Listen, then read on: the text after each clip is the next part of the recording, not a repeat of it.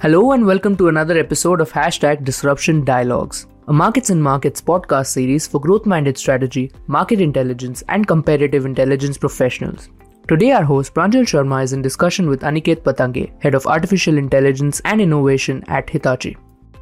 Hello and welcome to another episode of Disruption Dialogues. I'm Pranjal Sharma. I'm an author based in New Delhi.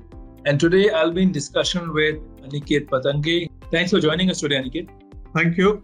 So, Aniket, you know, we're going to be discussing a very interesting topic about EVs, but we're going to be talking about how to make cities EV ready, which means that while we talk about from a passenger perspective that EVs are very useful, but a whole ecosystem has to come into the picture and be established in every city for EVs to really succeed. So, you know, I'd like you to begin by telling us a little bit about when we talk about getting cities ready, it's clearly a huge effort. So, what are the various elements that a city has to prepare for to ensure that EVs are successful?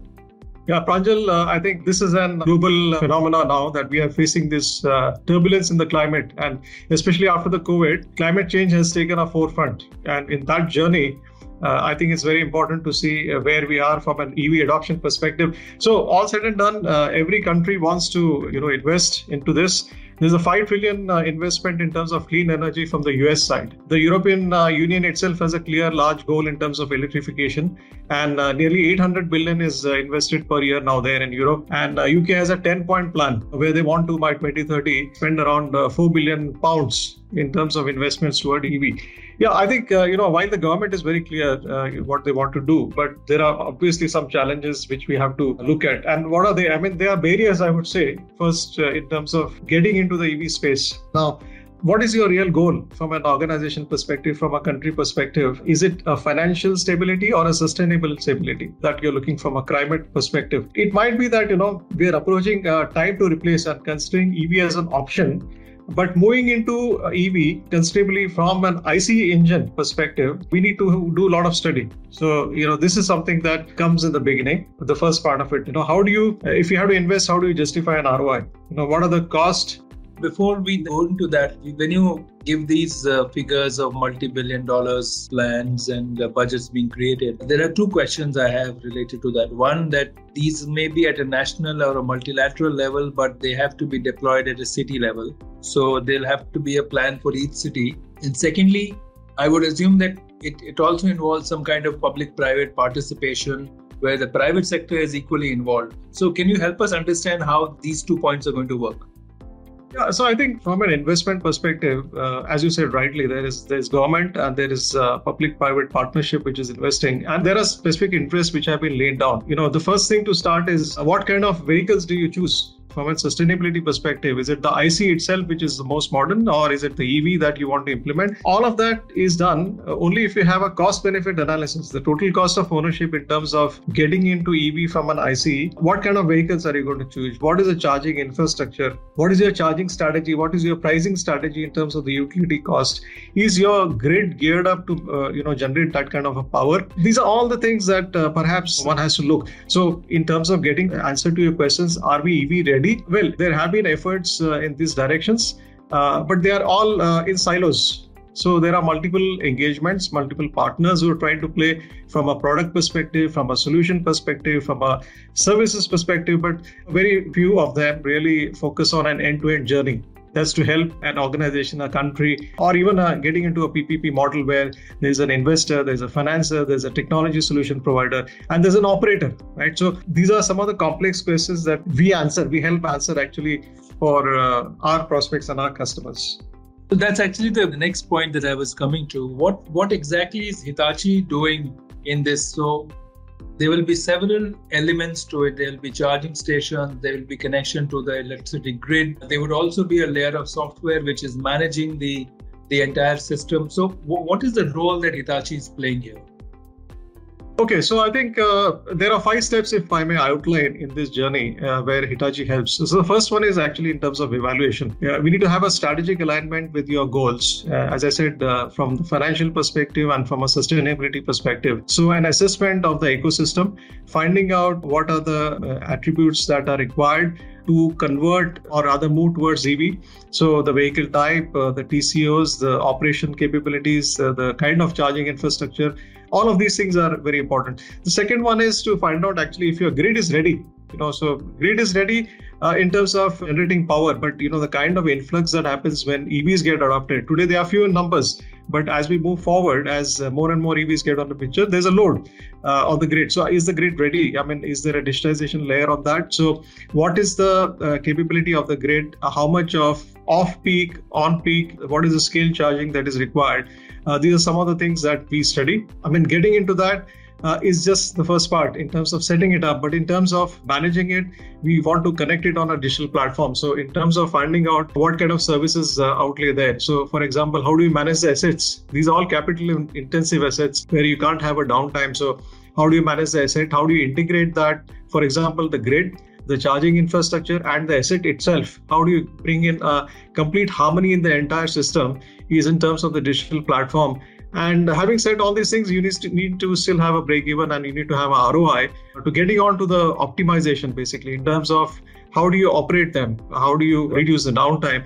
How do you have less of maintenance? And how do you make it more optimal in terms of uh, utilization of the vehicles itself or the charging infrastructure itself? It becomes important. In, in terms of examples, can you share a couple of examples or cases where uh, Hitachi would have worked with cities or governments to set up these systems as you are explaining?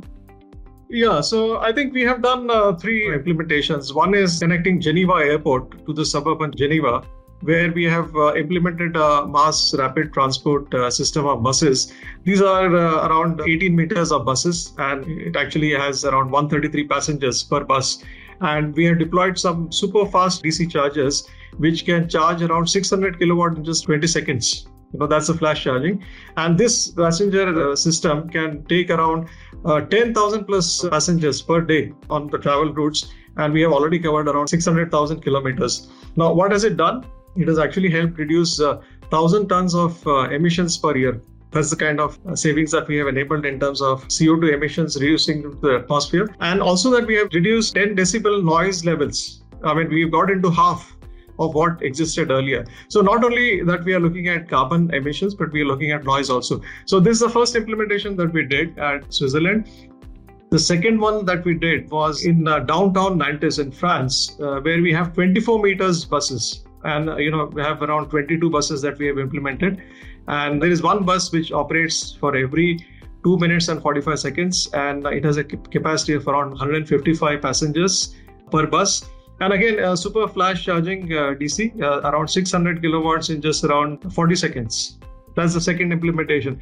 And the third implementation we have done in uh, Australia, uh, where we again have 24 meters bus, and uh, there the capacity is again around 155, and one bus every three minutes. So there are different kinds of charging. We have a, a blend of terminal charging as well as depot charging, and the power of around 600 kilowatts in just around 60 seconds. And is it also, uh, you know, something like this is fascinating because, you know, these huge buses to do a rapid charging would also mean there's a rapid turnaround for them. So there's not a lot of downtime.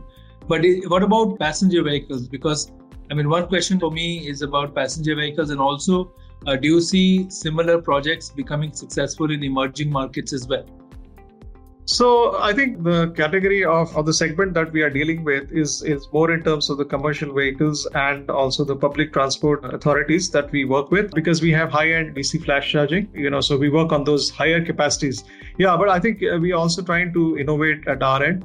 Uh, at Hitachi level to get into the segment where we can supply power to the passenger cars and uh, passenger vehicles also. Nevertheless, you know, if it comes to a, a charging infrastructure where a service provider wants to operate and manage a large field you know where you could have maybe 100 and more of such charging points for even passenger cars well that can be done actually.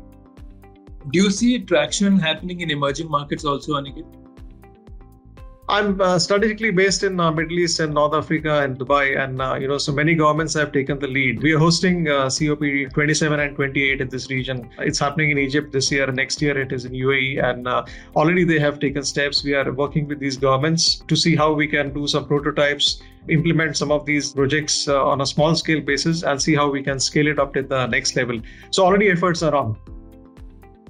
You spoke about the business models, Aniket. So I think it's also going to be interesting to see what would this be because what will be the revenue model?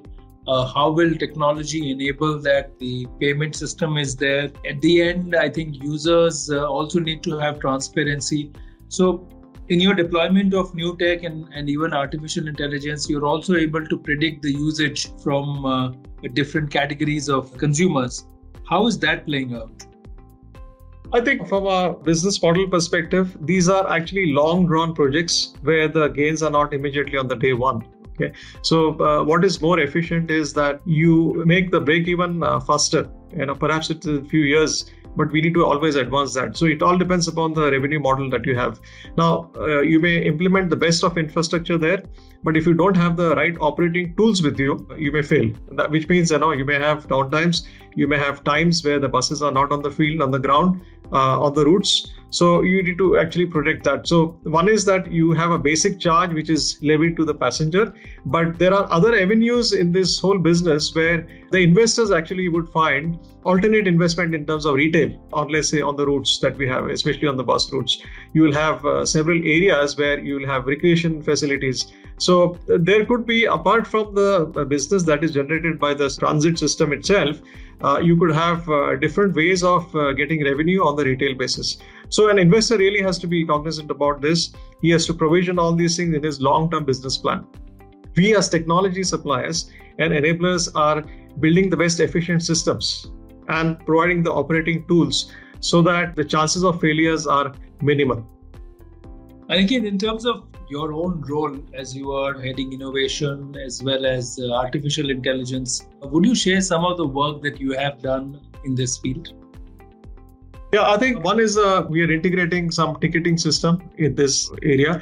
Now, we would identify the count of people, the movement of people, use that information to actually mobilize the uh, services. The first thing that we have done. We are also trying to bring in technologies that can prevent failures. For example, on a real time basis monitoring the critical asset performance you know on the battery side of it on the performance of the buses itself the driver behavior itself pulling in artificial intelligence to predict some things that could add to your enhance your revenues right? So uh, these are certain efforts that we are trying to do and and more in taking. Great. So in terms of ai what are the various ways in which ai is being used within the uh, ev space especially when related to cities in the mass rapid transport systems that we have deployed, we are trying to, in fact, bring in sensors. Uh, so, you know, you could monitor the count of passengers in a vehicle.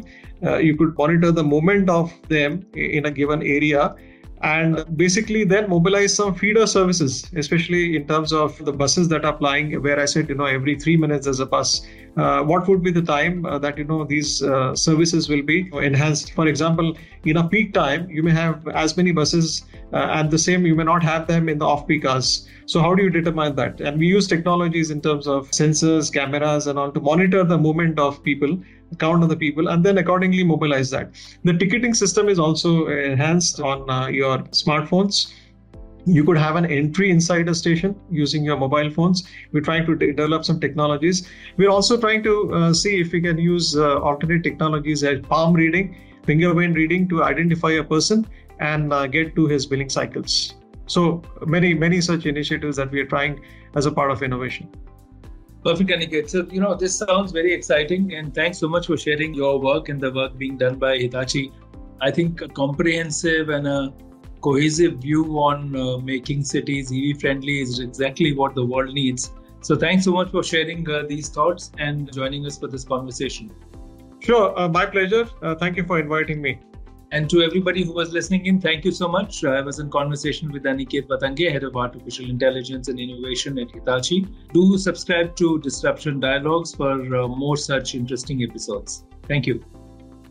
Thank you for listening to Hashtag Disruption Dialogues. If you are a strategy or market intelligence professional, we invite you to join our community on LinkedIn, Hashtag Disruption Dialogues.